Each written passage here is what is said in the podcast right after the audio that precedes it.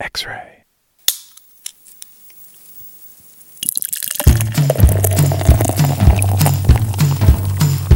It's the Beer Vana Show, broadcast in Portland on X-Ray FM and available anywhere on your favorite podcast service. We join you here in the lovely, cloudy, and rainy, finally, autumnal City of Roses. You wrote, Jeff. Very nice. Thank you. You see how I... You just assume a dictionary out and... I think you imagine I never update those, never think about them. But no, look at me. I'm on the case. So I'm Patrick Emerson. I'm professor of economics at Oregon State University. Now back in session. So I'm professing right now as we speak. But the professing happens. And with me, of course, is Jeff Allworth, author of the forthcoming Beer Bible Second Edition, which will be a big theme today in today's podcast. Because you're about to F off. Yeah, you know what? That's one thing I didn't change. It's not forthcoming. It releases today, the day that we are recording, September 28th. It is available. Go out and buy it. Go buy. Don't buy one. Don't buy two. Buy five. Buy 10. Author of the newly released Beer Bible Second Edition. I know, by the way, it's going to be a ways away, but I know that this becomes like a big theme in bookstores for Father's Day. Yes, well, that's where I've seen your book highlighted in the past. It's like, hey, it's Father's Day. Here's a book about beer. What dad doesn't want to know more about beer? Yeah, I get two bumps in the year. One at Christmas time or holiday giving time, and at Father's Day. And I actually sell a lot more around the holidays, but I think because there are very few books associated with Father's Day, I get a little bit more.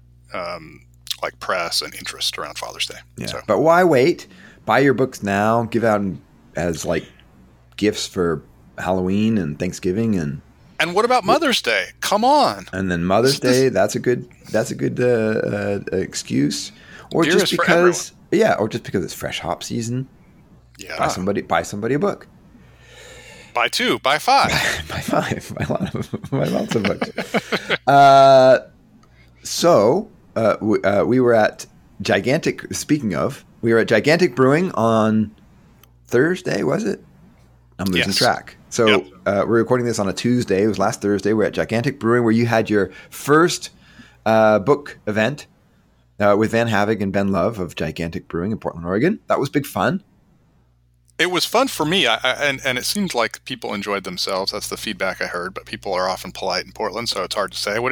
You always give us the straight scoop. What do you think? Was it fun? It was a good turnout. That was neutral. that was my British damning with faint praise. Yeah, I was going to say.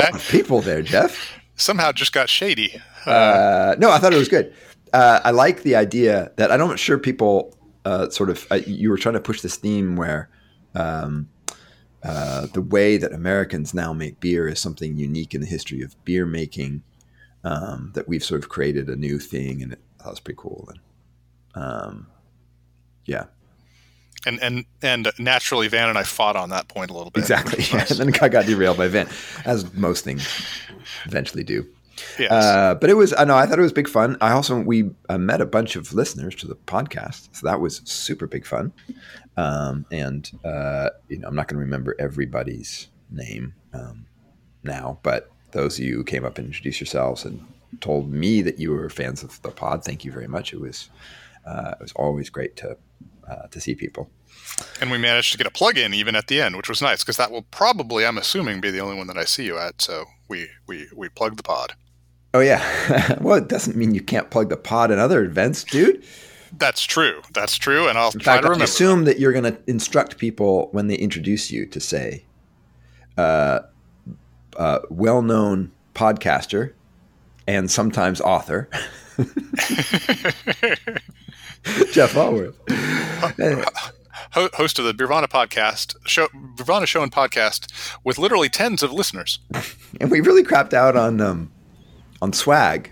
Because what you should be doing is wearing your Beer Vana podcast shirt to every event, and hat, and umbrella or whatever else. All that swag we have, but we have no swag, and you have no way to promote us. So I guess we'll just stick with our lovely, cozy brotherhood of listeners. Yeah, and I will, in defense of my personhood. efforts on that front, which had been anemic for a while, I made a big push, and I thought I had gotten it all figured out, and we were going to have swag. Found a company that I thought was going to be able to do fulfillment, but it turns out we're too small. We're just too small. My order was too small. Quelle surprise! Yeah, I know. We're not big enough to care for that. Yeah, the fulfillment part is the real stumbling block. Neither of us want to have to deal with this crap, and so we might just end up with one of those online places. But the quality's pretty poor, so we're in that middle ground. I was going to say that at this event, I was reminded by people who came up and said, "Yeah, I've sent stuff because I always beg people to communicate with us when I meet them." And they say, "Yeah, I've sent stuff on Instagram because I created this Instagram account because I know the kids use the Instagram, but I had no idea how to actually see people's communications with me." So it turns out that people have been communicating and interacting with us on Instagram, and I haven't been interacting back. That's my bad. I don't know how to use Instagram. So I ran home. I went to the 15-year-old son and said, "Help!"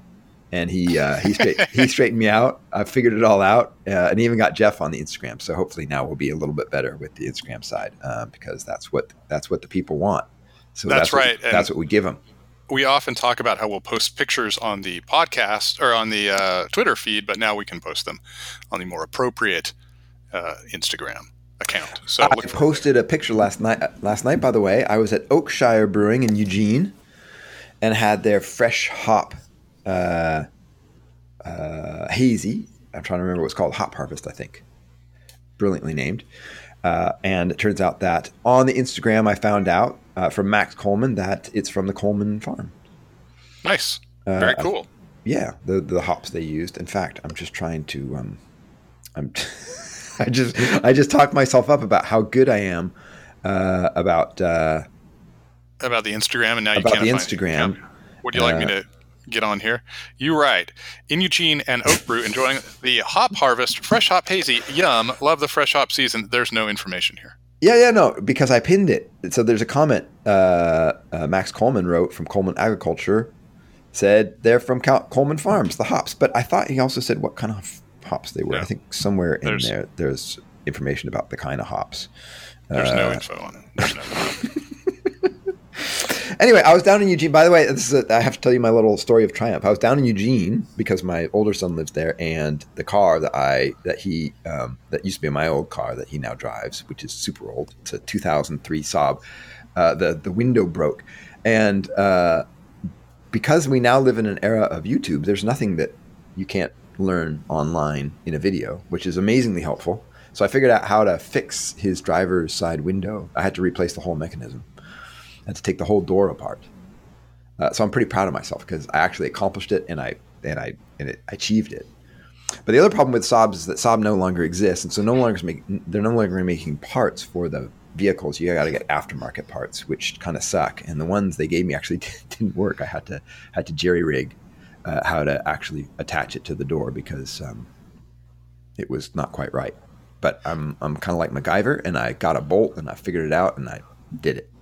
I love how this is the moment of our senescence when incredibly small triumphs are you self-celebrate on the podcast. Yes, thank you. Exactly. Yeah. And so the point was I rewarded myself by going to Oakshire afterward and having a beer. So I think I earned that. I earned that fresh hop beer. Yes, you did a small thing. Good job, man. Wasn't a small thing, man. I tore apart the door and I put it all back together, and it actually worked. Okay. We should talk about today's pod, which is not going to change much. Because you're about to, as I said, to bugger off to parts unknown. Actually, parts unknown, if you check your Facebook, right? You have a whole agenda there. I have it on the blog. I have it on the Facebook. And that's go find it. Yeah, the blog would be a good place for it. So what we're going to do today is we're going to do a mailbag day. In a rather shocking development, you write, the mailbag overfloweth. Oh, another big word. Before you do that, and on the note, I want to make this at the top of the pod in case people don't listen all the way through. This also marks the moment in which we cannot promise there will be any more podcasts for a long time, right? Did you say that? I was going to get there, but I was going to break that news gently. Well, I'm we have such good listeners, and I don't want to. I want them to have this info at the outset, so I feel like it's full disclosure. It's going to be hard for us to pull off. It's going to be a forced march for me. So yeah, it's a pretty impressive agenda. By the way, did I notice that you're actually going to Madison now? I'm going to Madison, Wisconsin, baby. I was really excited to see that because screw Milwaukee. Who cares about Milwaukee? Go to Madison. Right? Well, the gods smiled on your plan. There's a guy. I did his kind of Twitter or online podcast. He's in Madison. His name is Greg Washington. He goes by the handle Daddy Porter on Twitter. Really nice. Good guy. And he had been lobbying me to come to Madison earlier. And so when the Milwaukee event fell through, I went back and found his info and immediately contacted the brewery he recommended. And it's called Giant Jones, run by two women, and they make big beers, which is the giant of the name. So they're focused on high alcohol beer. So that's a cool thing. Awesome. Yeah. So I'm looking forward to that. So I'll be. I'm jealous. I haven't been back to Madison since. I don't even know. Like it's been since the 90s for me, which is embarrassing. Yeah, me too. I kind of grew up there. But the problem is I have no family there. I have nothing to bring me back unless I just decide to go. Exactly. And that's kind of a hard thing just to decide to do. Yeah. But it's a lovely town and I miss it and I wish I was going to go. I keep talking to my family that we got to go there. But so, yeah, you have a very busy schedule. And so for the next couple of months, it's not clear when or if at all, and likely not at all, we will be able to podcast. So we apologize in advance, but it's all Jeff's fault. I'm ready to go anytime. I'm here. So if you'd like to be mad at someone, be mad at Jeff. Yeah, there it is. All right. I could just do economics podcasts in the meantime. You should do that. I invite you to do that. You have I could just do lessons. We could talk about supply and demand. You're ready to go. All right. Let me get back to the intro. So we have a mailbag. We always beg for comments. We often have a dribs come they come in dribs and drabs, but we actually have quite a few since our last show, so that gives us a good excuse to fire off a half-assed podcast, which is slightly worse than our normal three-quarters-assed podcast, and answer the communications we get from our smart and observant listeners.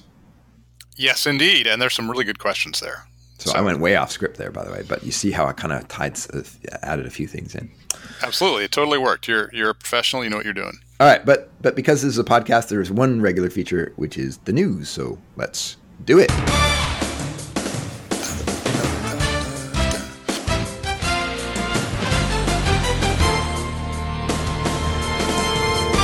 Unless you're interested in the latest Fest beer release, it's a slow time in the news, but two items did catch our eyes. The first is surprising for a couple of reasons. Jeremy Cowan, owner of Troy, New York's Schmaltz Brewing, announced he would be shutting down the brewery in coming months. Mm. I know. The puckish branding leaned into Cowan's Jewish identity with beers like Hebrew, the chosen beer, always one of the most amusing things on the shelves. The brewing's going out the way it came in 25 years ago with Exodus, a barley wine. The brewery seemed to be healthy and just passed its 25th anniversary and was a long-time cult favorite. And Cowan will continue in beer, turning to his other brand, Alphabet City. So it's interesting just because it was such an interesting brewery, interesting branding, kind of a cool hook. In terms of diverse breweries, it was a little bit of diversity in craft brewing that sorely needed it 25 years ago. I guess he's just gone as far as he wants to go with that. There was no, as much as I searched around, I couldn't find any explanation from why he wanted to retire that brand. So well, 25 years is a long time. Yeah, it goes. It just kind of reminds me of an observation you made years and years ago about how beer, craft beer increasingly resembles restaurants. Mm-hmm. And this is kind of one of those cases where it's not like the business isn't succeeding. It's just kind of, it seems like it maybe is just not interesting anymore. And so time to move to do something else. Yeah. I wonder how much, this is actually an interesting idea that we haven't talked to brewers that much, but especially brewers who've been you know, working with their own business for working with, that's a weird way to say it, but basically who've been in the game for a while, like how much do you feel almost constrained by the brand you've created? And whether you consider, we've talked about this in other aspects, whether you consider sort of creating a new brand, a new brewery, to kind of reset expectations. And it's risky because, you know, you don't have the long-term followers, but I wonder, because you know, chefs do that, right? Yeah, so. Absolutely. And so many people who get into beer are very creative people. And if you ride the same horse for a long time, you may begin to think, I'd like to try a different horse. Yeah, sort of reset expectations and start something new. Another surprising or odd news, Bellingham's famous lager brewery, Chuckanut, is being forced to leave its original location. Oh, I didn't see this. Owners sold the building and the new owners want to move on. Brewing operations will head south to their Skagit Valley location, and in the next month or two, they'll open a satellite tap room in Portland. Yoo-hoo! Yeah, that's exciting. I'm looking forward to the satellite tap room. That's a shame. It's a shame. It's so weird when something like that happens. Fortunately, Chuckanut is, I think, doing really well, and so they can survive this. If they were a single brewery location, it could be kind of devastating. But yeah, it's a huge cost. Yeah, exactly. And you know, they've been there 14 years or something, and all the information on the internet's going to point people there, and it's going to be a problem. You know, it's going to take a while to get it straightened out. So I'm sure it's not ideal, but they're healthy and they'll do great. It reminds me of Flat Tail Brewing in Corvallis. Same thing happened with them. Right, they had to move around the corner almost. Yeah, they lost their stuff. They had to go. They lost their lease, and I don't think it was particularly friendly, so they had to like hurry up and rent a flatbed truck, if memory serves, and cart their tanks out to some storage facility and stuff. So yeah, that's not great.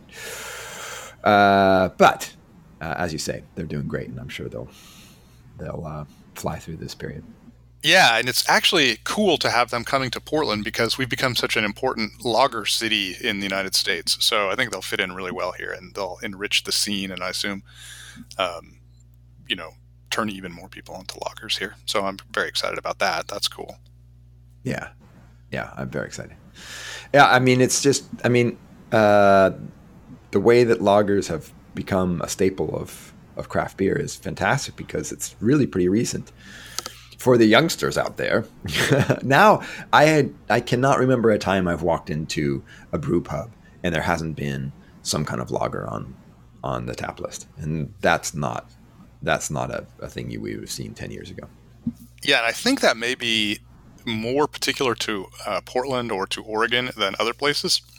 And I'm curious because I keep hearing other people talk about how lagers are still a hard sell in many places. So I'm curious if you want to let us know how lagers are doing where you are if you're not in Portland, because I'm curious. I always assume whatever's happening here is happening everywhere, but it may not be. So let us know.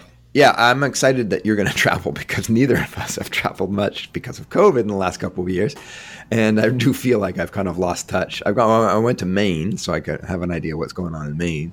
And they're lagers, just so you know, at least where I was.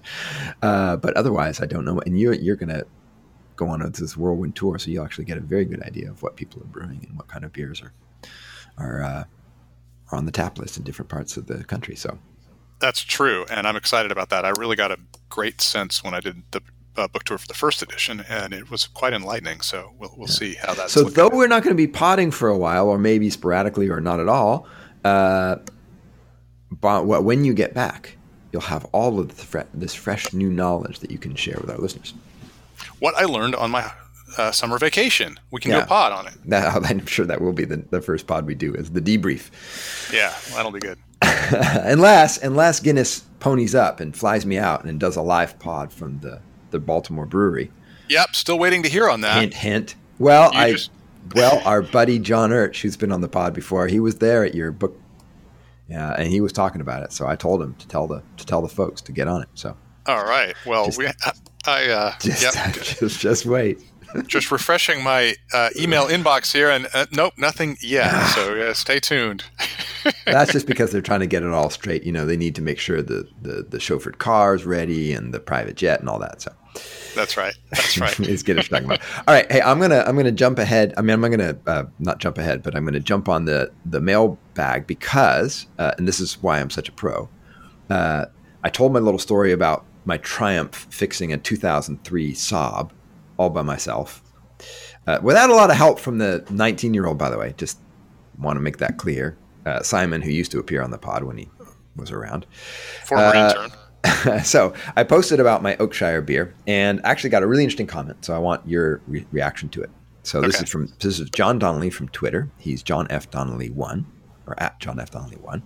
And he says, I don't live in a hop harvest region, so maybe I don't get it. But fresh hop, wet hop beer makes no sense to me. Tried it once. Tasted like fresh cut grass. Imagine it like brewing fresh picked tea leaves. It didn't make palatable sense to me, like getting the least out of the hop. Yeah, well, you can answer this too. I mean, you're sort of the king of fresh hops in a way. You're the I'm a fresh hop evangelist. You are, yeah. So the first thing I would say is I suspect that when he tried it, it was with an inexperienced brewer, or a few years ago when everyone was inexperienced, because we've gone a long way from those really vegetal fresh hop beers. And I agree, those were often pretty bad. Sometimes they were pretty good, but now I would say 90% of the fresh hop beers are pretty good. In fact, my main complaint these days is that they're subduing the fresh hop nature of beers so much that you almost don't get part of that experience. And the other part of what I'd say is that kind of earthy, freshy vegetalness in small doses is exactly what I'm looking for in a fresh hop beer. It's kind of that sense of being connected to the ingredients in a way, and being connected to the land in a way that you don't get when you have a super refined beer. So that little bit of an edge, that little bit of a wildness to the beer is kind of, well, I shouldn't say wild because that has a different connotation, but you know what I mean. Is what I appreciate from fresh hop beers. And I always make the comparison to like the Beaujolais Nouveau each year in late fall. It's a very young beer, and it's a very sort of unrefined beer, but it really tastes like the land. It tastes like the grapes, and it's fun. Wine, you mean? Sorry, did I say beer? Yeah. Sorry, young wine. A very young wine, a very fresh wine, which hasn't had time to sort of mature, but it gives you that sense of what of coming from the land and the fresh ingredients and all that. So I don't know. What's your take? Yeah, my take is that people outside the Northwest are going to have a hard time appreciating these beers because the quality that really defines the best of the fresh hop beers is so evanescent.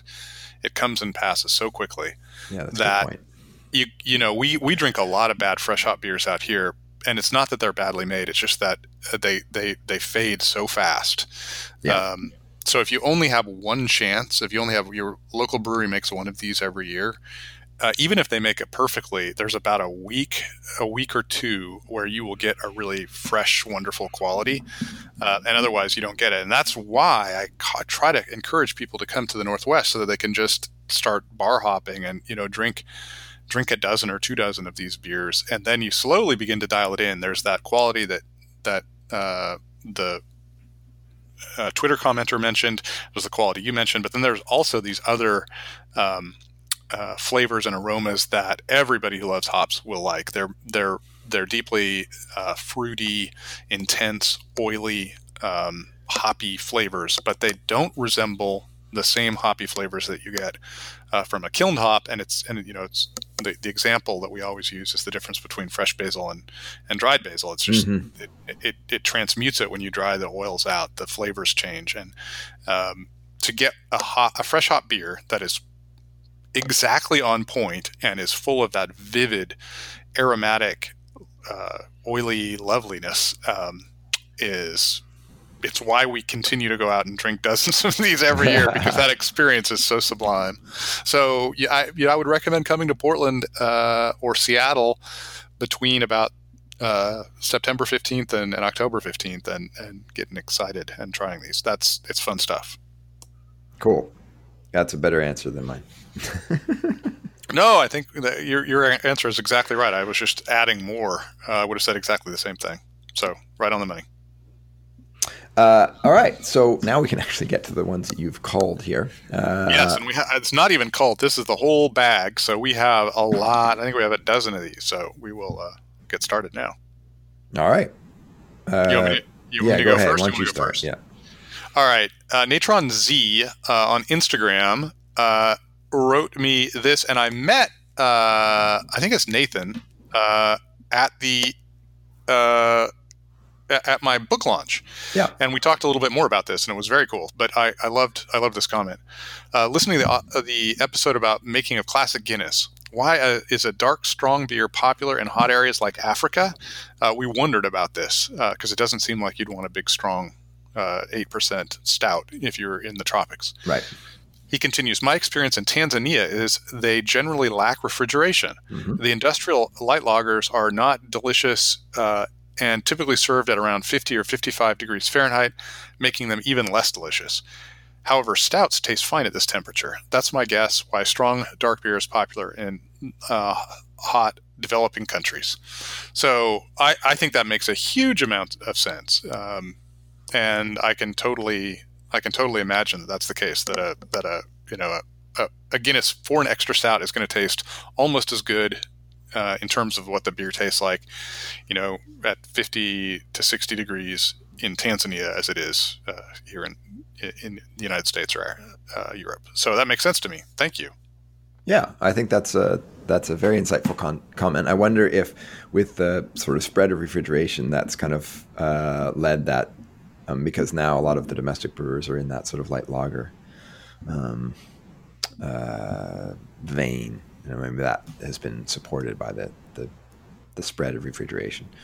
Yeah, and I have not been to Africa, so I don't know how widespread refrigeration is. When we were first traveling to India, refrigeration was pretty rare, and so this was an issue too. To find beer was kind of challenging because it was light lagers in India, and it was to get that warm was bad. So yes. You had to have refrigeration, yeah. And not very many restaurants had reliable refrigeration. This next mailbag entry follows up on the theme of Guinness. So Kevin Kane writes, I just listened to your making of a classic episode on Guinness and cracking up thinking back to a time when I went to Turks and Caicos. I was talking about Guinness with some locals, and they told me about how they were so excited when there was an Irish pub opening that had Guinness draft on tap.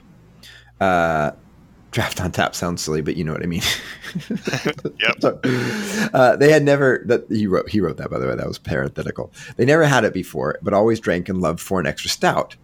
When they went to this pub and had the beer, they were totally disappointed by how it tasted and how weak it was. Never had it again. Yep. Yeah, they're like two entirely different beers. They are. One is literally twice as strong. I think the regular Guinness draft is 4.2%, and for an extra is I think 8%. So yeah. Yeah, I remember because the first Guinness I ever had, just because I was ignorant, was the 4 & Extra Stout. I mean, I didn't know what I was doing. I just grabbed a bottle in a store. Was the 4 & Extra Stout, and so that was that was what I knew as Guinness.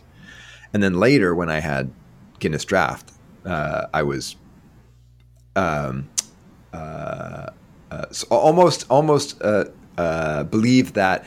It was just because I had sort of become a more sophisticated drinker in the time, and now it didn't taste so crazy. So I was confused. I was confused for a while until I realized, wait a minute, there's different Guinnesses out there, because I didn't even realize it. I know that everyone who's listening to this knows that there are multiple Guinnesses, but it is one of the weirdest and kind of best kept secrets in beer that there's not just one Guinness. I think most regular drinkers would be shocked if you told them that. Yeah, I could barely choke it down because this is when I was really young and hadn't had any experience in beers other than whatever, Pabst or something. So that's what I thought Guinness was for the longest time. Totally. All right, we're moving along. Yep. Okay, this next one's kind of long. So I will do a little parsing on the way. We got one from Jim in Milwaukee. And this was a long introduction, and I'm going to skip the first part. But he asks about contract brewing. There is a spectrum of existing arrangements in the modern craft industry, ranging from brewers renting their buddies' equipment for the weekend to full-on powerhouse contract operations which produce dozens of brands, often in relative secret. I bring this up because Wisconsin in particular has a number of popular beer businesses which present themselves as breweries, but in some cases own zero stainless tanks and no apparent plans to build a brewery. And then he mentions one in Madison called Octopi, which does this. It's a company that does contract brewing for others, and he believes they make up to maybe 300,000 barrels a year. There's some very popular beers in this state from businesses that produce minimal beer on their own, but almost nobody knows this, and somebody else is making knows that someone else is making 99% of their beer. This feels deceptive. I think drinkers deserve to know that information, but in today's world, there are no mechanisms for spreading that information. Curious your thoughts on the matter. So this is this goes back to the very first days of craft brewing. And what are your thoughts? Yeah, well, I think that this is a growing, what he describes as a growing trend, because I was just, in fact, once again, at your book event on Thursday, talking to a local brewer who is kind of been brewing at different brew houses around town because he doesn't have his own. That must have been Tobias Hahn. That was Tobias Hahn. He was talking about how he has now been brewing a lot at a new facility that does the same thing. It's basically just there to make beer for other people. Years ago, a local business person talked to me about this idea. I don't know... doesn't sound like this is the one, but this is kind of a thing. So, beer is all about scale economies. And so if you can build a big brew house, you can brew beer fairly cheaply. You can have a packaging and distribution in-house. And so lots of small brewers can come and take advantage of that. And you can also have, good cleanliness practices and all that. I think that this might be a trend that's happening more. I know there's another place in Florida, another facility like this. I imagine that they're popping up in different parts of the world, but certainly parts of the United States. So I think we're going to see more of this. It's not a new thing, as we've talked about before. Sam Am is probably the biggest example, but I have often talked about how my friends at Ithaca Beer got started by doing contract brewing in a place in Chicago and so on. So I don't know. The ethics of it, that's a different question. What do you think, Jeff? Well, I think that Jim points out the important contextual bit, which is that it really varies depending on what you're doing. And actually, I'm glad you brought up Tobias Hahn, because this kind of came out on the Beer Bible or the Birvana Facebook page that I maintain a while back with regard to Rosenstadt, which is Tobias's brewery. Right. So Rosenstadt is an undercapitalized brewery that wants to have their own system and would love to, get out of the the world where they have to find new breweries all the time. They were brewing at Portland Brewing, and it went out of business, and they bounced around trying to find different ones. Yeah. They buy their own ingredients. They oversee the brewing. They make sure that everything's dialed into their specs. They're basically using it's their own recipes. Everything about it is they just lack a brew house, and that's I think they're very transparent about how they make their beer and where it comes from. But I think that's fundamentally different than a brewery that goes to one of these companies that's essentially an umbrella. We'll punch in your pale ale. Mm-hmm. You get a label, and we'll slap it on there. You tell us you want a pale ale, we'll make you a pale ale, and then you can slap a label on it. There's a big range, and people would probably feel differently about a company that doesn't really even know how their beer is being made, or certainly doesn't oversee it, make the recipes or select the ingredients, any of that stuff. That's fundamentally a different kind of approach than having your own brewery or the way Rosenstadt is. And it's not easy to talk about as a communication matter. I'm not sure how you talk about all that stuff, but I agree that it's something people should know about their beer. I guess as an economist, I suppose it won't surprise you that I'm a little bit less bothered by it. I think that it's something that you can feature if you're you know, if you're a brewery and you're brewing your own beer and on site and it's sort of that kind of thing, then that's certainly something I would promote. If you're not, do you have to promote that you're not? I'm not so sure. I think, you know, in that case, it's kind of more, I don't know. I'm struggling for the words, but I don't want to say like buyer beware. It's not that, because I don't actually think it's that big a deal. But it is different. And part of what people like is this idea that you're supporting, by drinking a beer, you're supporting a business, and sort of have this idea of this craftspeople working in their little brewery and so on. So I get that, but I'm not too bothered if someone doesn't go out of their way to say, look, you know, this is contract brewed in Portland, Oregon, or I'm brewing it, but I'm brewing it at somebody else's brew house or something like that. I think it gets kind of, you get a little bit into the weeds there. Yeah, you definitely do. And it's hard. It's hard to know how to approach this. You mentioned Boston beer way back in the day, and it was certainly something that Jim Cook tried to conceal. He knew that it was not going to be a boon for his marketing campaign to talk about how he didn't actually have his own brewery, and it was brewed at, you know, in Pittsburgh by brewery. And it's weird, right? Like the Ithaca example, it's this little local brewery, quote unquote, but it's not really. It's got a local name, but at the very beginning, they were brewed in Chicago, and they didn't even have a brewer. They the Chicago brewery came up with their recipes at first, and they sort of, you know, they tested them out and decided on which ones they liked. But it got the business going, and then just a few years later, they had their own brewer, they had their own brew house, they had their own recipe. I mean, the whole thing was transformed, and now it's entirely local and on site. As a consumer, I certainly like the idea of supporting local breweries, but you know, I don't see a big distinction between a Tobias Hahn who's working hard at trying to grow his business and eventually get his own brewery, and you know, is really hands-on. So I don't know. It doesn't bother me as much, I suppose.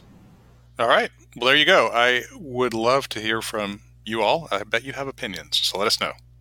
All right. So the next mailbag entry is from our old friend Jason Wells, who is a frequent mailbagger. So he writes, can we discuss how many brewers have made fresh hop Oktoberfest beers this year? I have had offerings from Level, Wayfinder, and Zeugelhaus. All have been sublime. I think it might be my favorite style for fresh hop beers. I just think the more delicate hopping applications really showcase fresh hops better. Also, the vegetal character of fresh hops seems to meld really well with the fest beer malts, which is a great comment, because a lot of the fresh hop beers, most of the fresh hop beers I see are like IPAs essentially, right? Or pale, but super hop forward beers. And then it's going to be fresh hop. And yeah, that can be a little bit overwhelming when you're dealing with these types of hops. I'm trying to think. I don't know if I've had a fresh hop Oktoberfest this year. Have you? No, because of the chaos of my book release, I've actually been drinking less fresh hops this year than normally, which is a great disappointment to me, but personally. But you know, it means I have not had as many as I would normally have had. I've actually had quite a few fresh hop beers, but not Oktoberfest. But I can actually, I mean, I totally get what he's. I mean, I can imagine that I would agree with Jason that the fest beer malts and the fresh hops might meld very well together and sort of give this entirely autumnal, to use a word that you had in the script, presentation. Yeah, I personally, if I'm going fresh hops, I admire beers with a delicate touch, and I enjoy them. But when I want a real blast of fresh hops, I do like the. You do like the big. Yeah. Give it to me all. Both barrels. That sounds good. Okay, where are we? Matt in Chicagoland. Yeah, it's you. Yes, Matt in Chicagoland, who is a previous writer, and who concluded with his characteristic salutation, bear down, Boo. Pack her up, baby. He writes. No, but that's an Arizona thing, right? Or no. Oh, yeah. Okay. Gotcha. He's from Chicago. Yep. He's from Chicago. Very much enjoyed your episode on brown ales. Yeah, baby. Brown ales actually got a lot of good response, which blew my mind. But there you go. I wonder if the old sweet Newcastle formula soured many craft drinkers on the style. I also think the brown ale hurts. The name brown ale hurts. Brown makes people think of poop. Yep, it does. But then he continues, COVID has gotten me deep into tiki cocktails. One of the reasons tiki glasses became popular was because bar owners thought the drink's muddy brown hue looked like, well, poop. Like poop, yeah. It continues today as a brand of Hamilton rum I enjoy without the caramel coloring the bar owners complained about. So, yeah, that's interesting. He adds one other thing here, but yeah,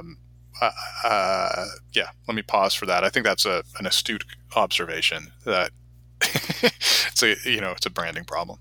Yeah, brown is not sexy. Yeah. But I also think it's partly just because and I had actually a little conversation with Van Havig in your event about this, that just the way that American beer, because of all the great hops we grew, became a really hop forward experience. And so malts were just less appreciated, I think, among consumers. Right. Maybe less so brewers, but malts were really just provided kind of mostly a neutral base for all these big hop expressions in American brewing.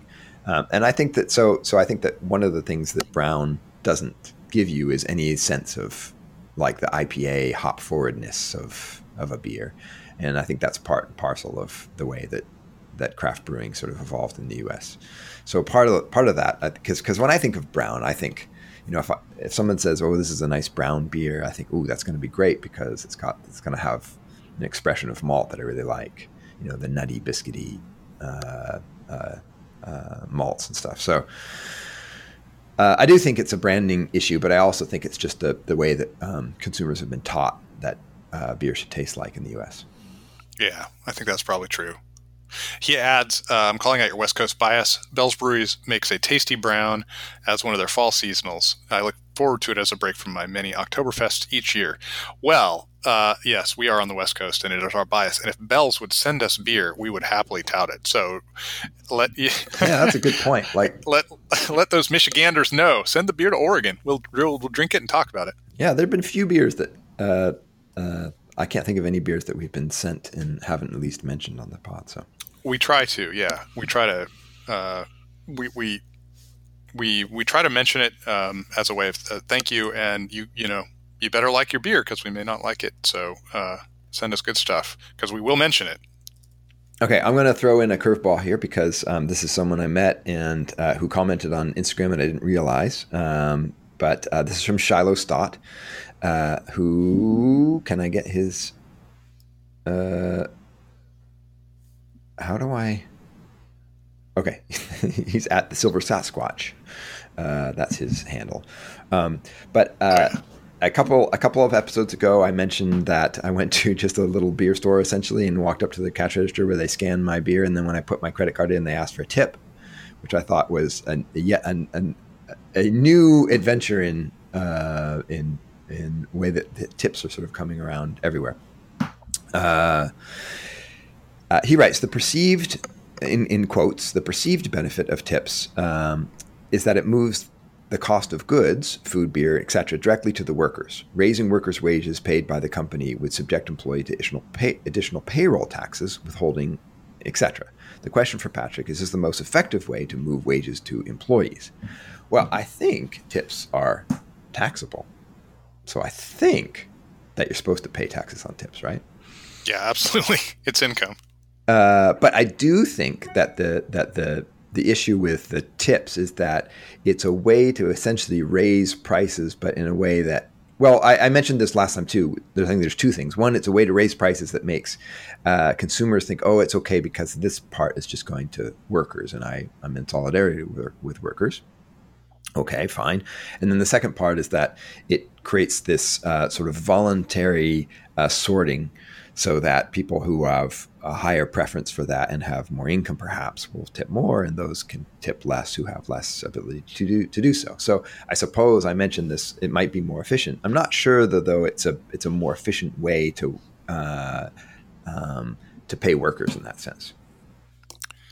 Yeah, I mean, as an old labor guy, I don't like this at all. I think it's a pretty cheap way. I think the business owners are cheaping out instead of just paying their employees properly. They're hoping that their customers will pick up the slack and do that job for them, and they won't pay the price for raising prices to pay their customers. So I feel like that's a little bit maybe not the very best way to go. Yeah, I know you agree with, you know that I agree with you on this, but I also think that with all these new payment systems now, with the little square payments and other things, where you're always like being asked at the point of payment, oh, you know, you've given me your credit card, now would you like to add a tip? I think that because now that's the sort of the way we tend to pay things, that's created this easy way to sort of get tips from consumers. So it used to be just like if you were at a table service restaurant, when you were filling out the little paper slip, you could add a little tip on the bottom because of good service. Now it's just kind of this thing that's become ubiquitous everywhere. Now it's even at the beer store terminal when I'm just trying to check out my 6-pack of beer or whatever. So I think that's made it easier for businesses to just rely on tips rather than raises. And you know that I agree that I think that's kind of a cop-out. Yeah. And it's annoying, by the way. Well, and I think, yeah, there could be some unintended consequences as a result of that, because I think there's going to be tip fatigue, and I'm not sure how that manifests or who pays the price for that. So it's an interesting, we're going to see what happens, because we are seeing it everywhere. And I often reflexively, you know, it's sitting on 20%, and I often just pay it. And then I think, wait a minute, there's no service here. Who am I paying for this? The vendor just got an extra 20% on this, you know, because I wasn't being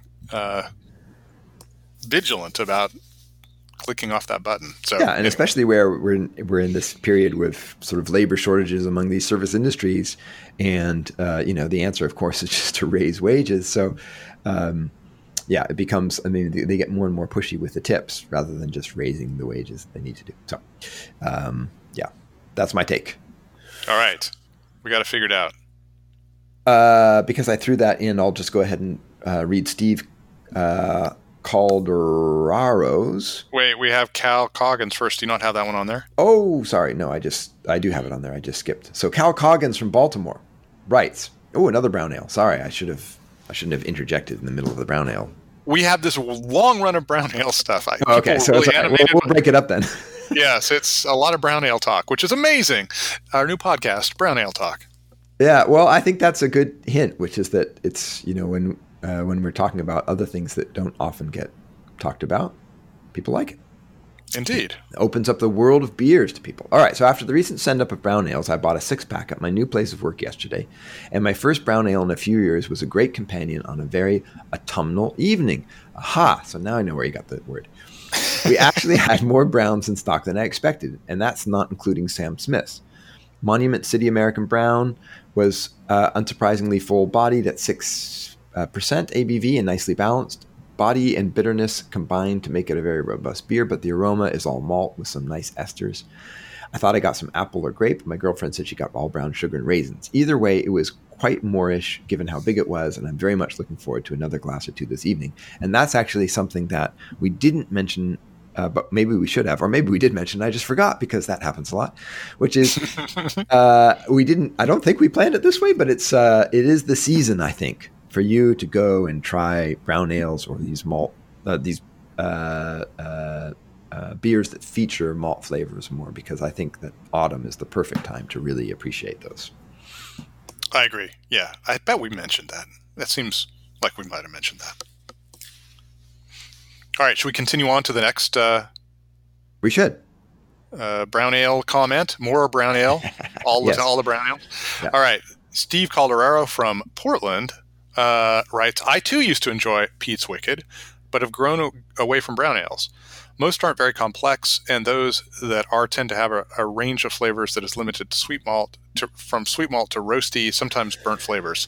Yep. Even in darker beers, I like those that are able to smooth out that roasted flavor. Also, I know a lot of breweries stopped. This is another comment, kind of related. I do want to comment on this one because I have a brewing comment on Steve's first point. The second one is about growler, so we'll pick that up in a second. Do you have? Okay. Should I launch into that, or do you have a go ahead and launch in, and then I'll add my little bit at the end. Yeah, so I would say here's the thing about American brewers. American brewers have not yet tumbled to the importance of base malts and how they build flavor.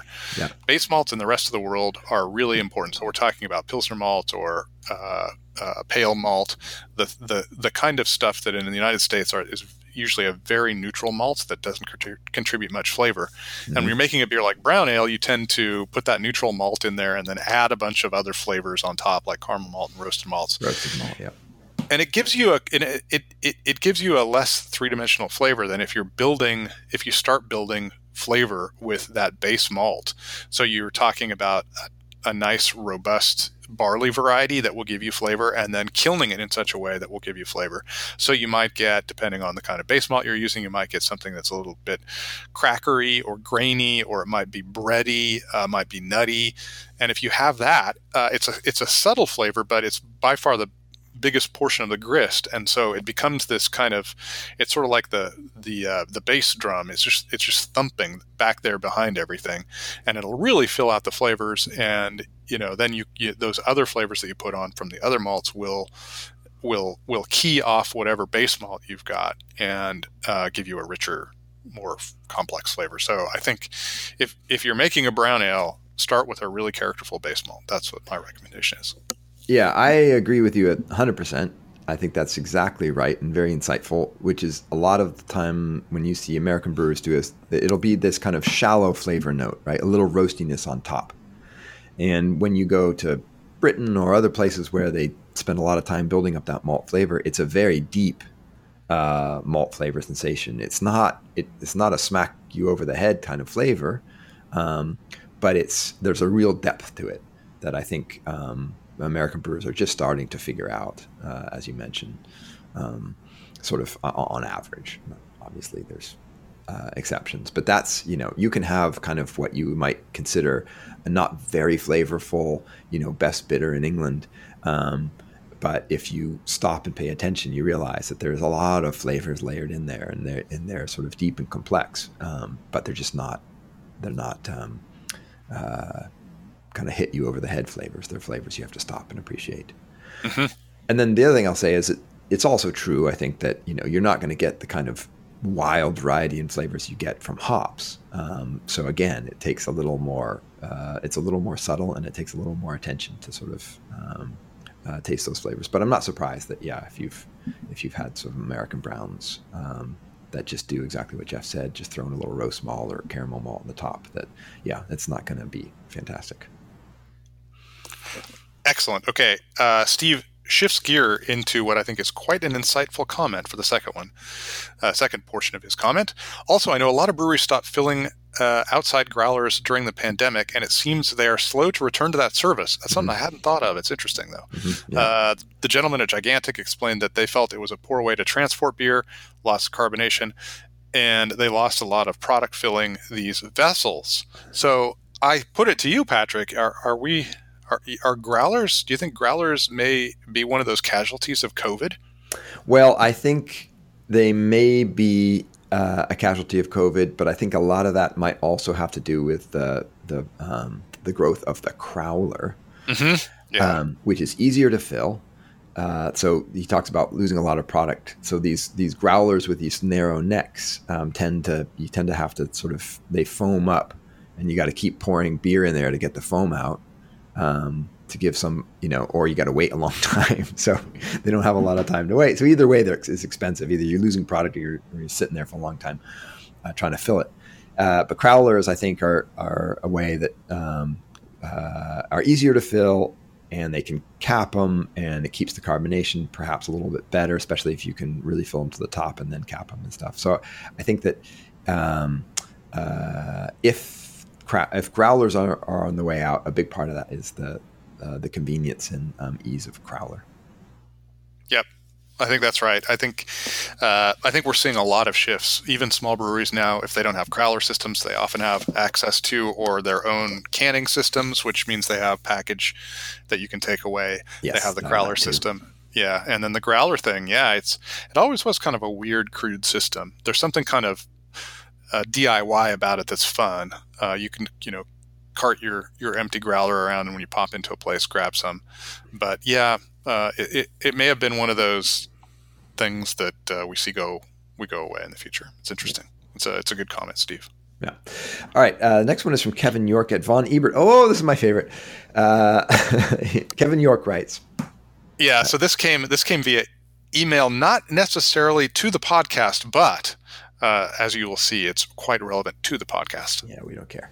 So Von Ebert Brewing in Portland, Oregon. Kevin York writes, I thought you might be interested in reading the backstory of this new beer from Von Ebert and Trapdoor Brewing from Vancouver, Washington, our neighbor to the north. Your recent blind IPA tasting helped bring the collab together. Hey, look at us. Am I supposed to read the stuff in italics?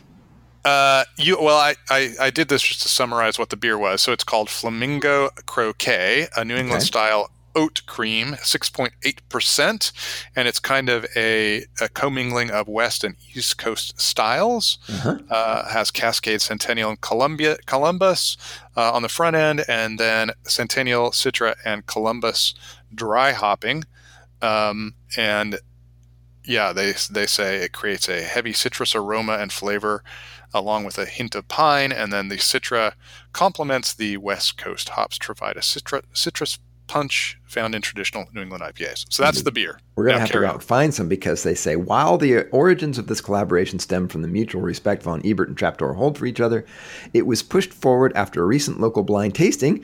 Respected beer writers, well, you're a respected beer writer, I'm just a schlub, doesn't write.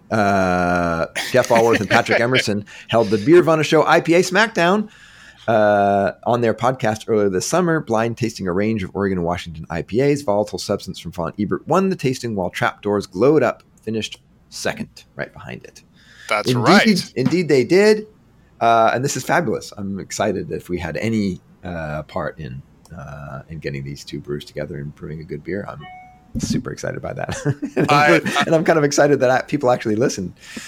I know. I was so excited about all this. I forwarded you the email, and we had a little, we melted down in joy over this. So Kevin York, cool. you made our day or week or month or year or the history of the podcast. That's right. That's right. We feel heard. Really cool. And you are respected. It's true, you're not a beer writer, but you're a respected economist. So there you go. Yeah. Don't sell yourself short. Yeah, which matters a lot in beer. Okay. I think you're next. I believe it matters a lot to breweries, for sure. This one comes from John McGuire. Don't have a location for John. The most recent commentary on value buying. Value buying, do you remember that? Was about. I don't remember. We'll keep reading. Maybe we'll remember. Yeah, I'll figure it out. Raise something I'd especially like to hear you gents talk about, either from personal experience or from an economic point of view. Oh, growler pricing. Here we are back to growlers. That's right. And I know what he's talking about. Yeah, go ahead. I do too. Yeah. I have noticed a significant difference in pricing on growlers over the past few years, even in places which claim to cater to growlers to go. Some places think they can charge the full pint price times 4 to fill my growler, and in days of $7 pints, I won't even think twice to pass on that deal, especially as packaging has become so ubiquitous that nearly or equally fresh beer can be had at half the cost in a go-to fridge 10 feet away. Yes. I just don't understand how breweries charging $20 to $25 think that incentive works. In my mind, growlers should be a good value for both the consumer and supplier, but far too often it seems like they are charging full in-house prices and expect me to be grateful for the opportunity to pay that price. Curious on your thoughts. Yes. What are your thoughts? Well, I think actually some of it's already been answered in the fact that growlers are kind of a pain in the ass. Growlers don't feature the beer very well, so I don't think breweries are super excited about them anymore. They served a function at a time. Cans are super cheap. So it's a pretty easy to go package that they have more control over, and especially if they can get it right from the canning line where it's been treated right and there's no, you know, very little oxygen, and it's going to, the carbonation's going to hold and all that. I think it's a better proposition for the brewers themselves to sell you a prepackaged, you know, 4-pack of cans rather than doing a growler. So yeah. What do you think? I think exactly that's how I think too. And, it's interesting. We had two people comment about how growlers are a dissatisfying package now. And I do wonder, what their point is at this point. It just doesn't seem like they make a lot of sense. So. Yeah. I mean, they were great, you know, 10, 20 years ago when it was like the only way you could take away draft beer, and there wasn't canned versions of that same draft beer. But I think COVID, and we talked about this, but I think COVID has got a lot of places that didn't normally package doing some packaging. And so a lot of places are able to sell you prepackaged beer of the same type that they're serving on draft. And if not, they can stick it in a crowler, and they often prefer that for reasons we talked about. Yep. So I don't know. Yeah. In terms of value proposition, I don't know. Were growlers at one time like a big value? I didn't use them enough to know. For me, it was always just an opportunity to bring home some beer that I couldn't otherwise put in my fridge. Yeah. I think the point really is that they didn't used to be just the exact same price as tap beer, in a growler. Yeah. You got a little volume discount. Right. Yeah. And I think it's true. I certainly would never pay $25 for a growler of beer myself. Yeah, it's not. I mean, long ago we've talked about this. For someone like me, who's the only beer drinker in the house, it's not great to bring, 32 ounces of beer home in a package that as soon as I open it, the beer is going to start degrading right away. So basically, you got to drink it fast, or else the beer is not going to be great. So that's why I've used them rarely. I'm not a big growler guy. But there was a bunch of businesses, by the way. There have been a bunch of businesses in Portland, at least, and I'm not sure how much in other parts of the world, that were based on just growler fills, basically. They were just tap rooms that would just sold to go beer, but in the growler format. And they would go to great lengths to like purge the oxygen out of the growler and things like that. But I wonder how those businesses are doing. I suspect not so great. Yeah, it's an interesting point. I hadn't thought about that way. I was kind of just thinking of breweries themselves, but you're right. There's a ton of them, and not just places that focus on them, but grocery stores and gas stations and other places. So yeah. That's interesting. Maybe others will have some commentary on that. My bellwether will be that Fred Meyer, which is a grocery store, Kroger brand grocery store in Portland on Hawthorne, that installed a big growler station. I never go there, so I don't know, but I assume it still exists, and I wonder how it's doing. Yeah, my Freddy's has the same thing, and I have the same curiosity. Huh, that's interesting. I'm not using that. I wonder if anyone else is. I expect that in a couple of years they might be gone. Yeah. I think it's your turn. I will. Well, let me read this one because it's directed at you, and then that way you can give the you'll see momentarily why it would be awkward if you read this. Patrick. Oh, it's from Scott DeLone, Westchester, Pennsylvania, also a return commenter. Thank you, Scott. Patrick, the most recent Beeronomics episode was great. Keep them coming. Also, I too was at Strong Brewing this summer. Wow. The brewery you're at in Maine. My wife and I stayed in Brooklyn, Maine for a bit, and I really liked that brewery and that area of Maine. Glad you finally made it to Maine Beer Company. Definitely one of my favorite breweries in the country. Yes, I'm glad you made it there too. Good for you. Wow. Love the brown ale episode. Our local malt house, Deer Creek, also brews some beers, and they do a rotating malt series of sorts, similar to what places do with hops. I haven't tried them, but feel inspired to after the most recent episode. Definitely keep the styles episodes going. Yeah, we'll do that. I'm not sure if this is a whole episode, but I feel different variations on farmhouse styles / beers were intentionally saved for future consumption might be really interesting. Saison, grisette, bière de garde. Okay. I consider that a request. I think we might have done saisons before, but we have never done bière de garde, and that could be fun. So yeah. No, it's a good, it's a really good suggestion. Yeah. So back up to the Beeronomics bit and Maine. You have any comments? Well, we're talking about a very small little corner of Maine that we were both in this summer, because Brooklyn is right around the corner from my family place. And Strong Brewing is this tiny little brewery that's right sort of on the way out of Blue Hill, Maine. Kind of a neat place. I didn't have a long a lot of time to hang out there, but I did try a few beers and they were nice. I meant to get back because a couple of years ago I never had a chance to stop when a bunch of kids in tow and stuff. So, right. So yes, I have a fondness for Maine Beer Company, as people know. Very cool. Yes, and Strong is good too. And there's a lot of good beer being brewed in Maine. It's one of those great another Beervana. Maine is vacation land, and so probably a lot of people make it up to those otherwise remote places. It always seems so weird to me because it takes, in my case, 2 days to get there and 2 days to get back. Yeah, but there are people who live a lot closer than I do. That's true. Okay. We have one more, and then we're done. One more, and then we're done, which is good because we're running out of time. So via Twitter, from Ashia, I think I got that right. Does that sound right? Kavan. Sure. So do you remember Peter? Oh, yeah. Sorry. This is yeah. Go ahead. Yeah. Well, it's Peter Cavan wrote in, and we spent a long time trying to excavate how to pronounce his name, and he even sent a description, which mystified us even more. So his wife posted a short audio clip of her saying their last name. And I wish I had read the whole thing before I started reading, because then I messed up the name again. I know it's brilliant, but I listened to it, and I think I've solved. Peter and Ashia, I think I have solved how to tell people how to pronounce your last name. Go for it.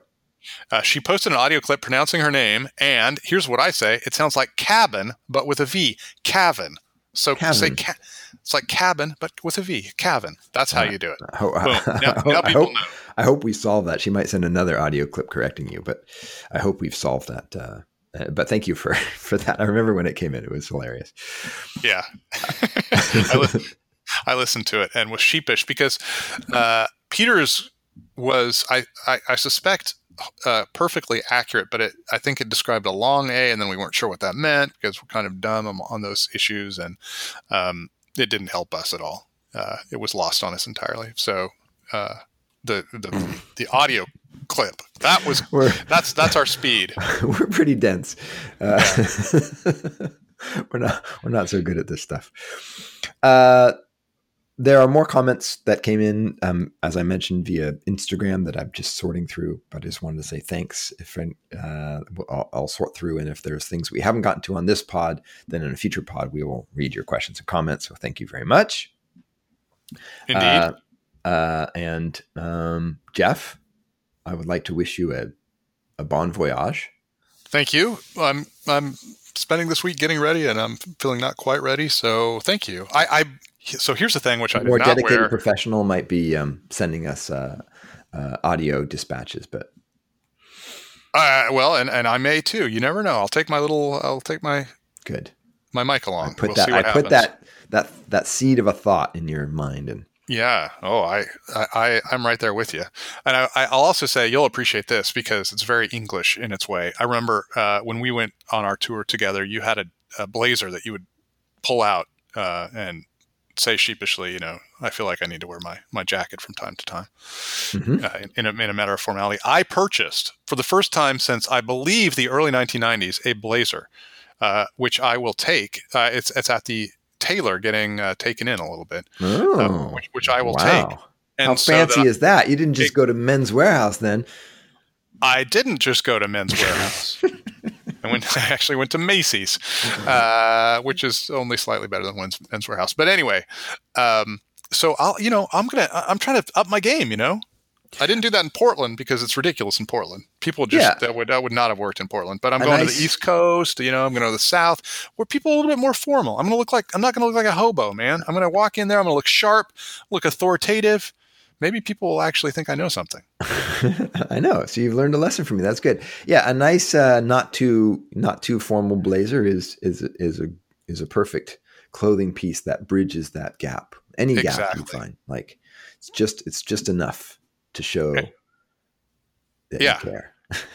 And I got one that looks kind of like a flannel shirt, so It's not a huge leap, you know, it's kind of... So they don't forget you're from Portland, Oregon. That's right. It's like people will not think like I'm putting on too much airs. So he bought a jacket. Looks like a flannel shirt. Good man. All right. Well, once again, you can find Jeff's schedule. So he'll be appearing soon in a town near you. So go search him out. Go let him know that you listen to the podcast, and go remind him that that he's nothing without me. Yeah. Yeah. Please do. We'll see how many times I get that reminder. I challenge you, the listeners. Stand up for the economist. That's right. All right. Thanks for listening to the show. A few words going out. Please subscribe to us on Apple, SoundCloud, Spotify, Stitcher, or wherever you get your podcasts. And don't forget to rate us. 5 stars, please. That helps other listeners find the show, apparently. We wouldn't really know. We'd love to hear from you, so please send your questions or comments to Jeff at Beer Vana Blog, or on Twitter at Beer Vana Pod, or at the Instagram, what is the Instagram called? Beer Vana Pod as well, I think. So on Twitter or on Instagram at Beer Vana Pod. Oh, amazing. We've harmonized it. It was very clever of us. Yeah. Jeff blogs at the Beer Vana Blog, and he tweets at Beer Vana.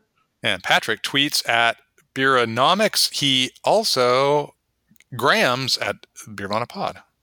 That's right. By the way, we both, they wouldn't know. Yeah, people don't know which one of us is responsible. We both do the Twitter and the Instagram now. So it's never true. Know. And sometimes I mention it when it's me. And you're randomly posting on one of them from Maine, I think people know it's you. So, but anyway, it's always an adventure. You can try to figure out which is this Jeff or Patrick posting. Who knows? That's right. That's your challenge. Yeah. All right. We're not drinking beer, so we'll just have to cheers each other notionally. Indeed. We're actually not sitting in the same room this time. So yeah. Cheers, yeah. Patrick. Yeah. Cheers, Jeff. All right. I'll see you sometime down the line. Yeah. See you in a few months. See you in Baltimore. Yep. I'm checking. Refresh. Nothing yet. But I'm sure it's coming. They'll come to their senses. No worries. All right. Take care. Bye.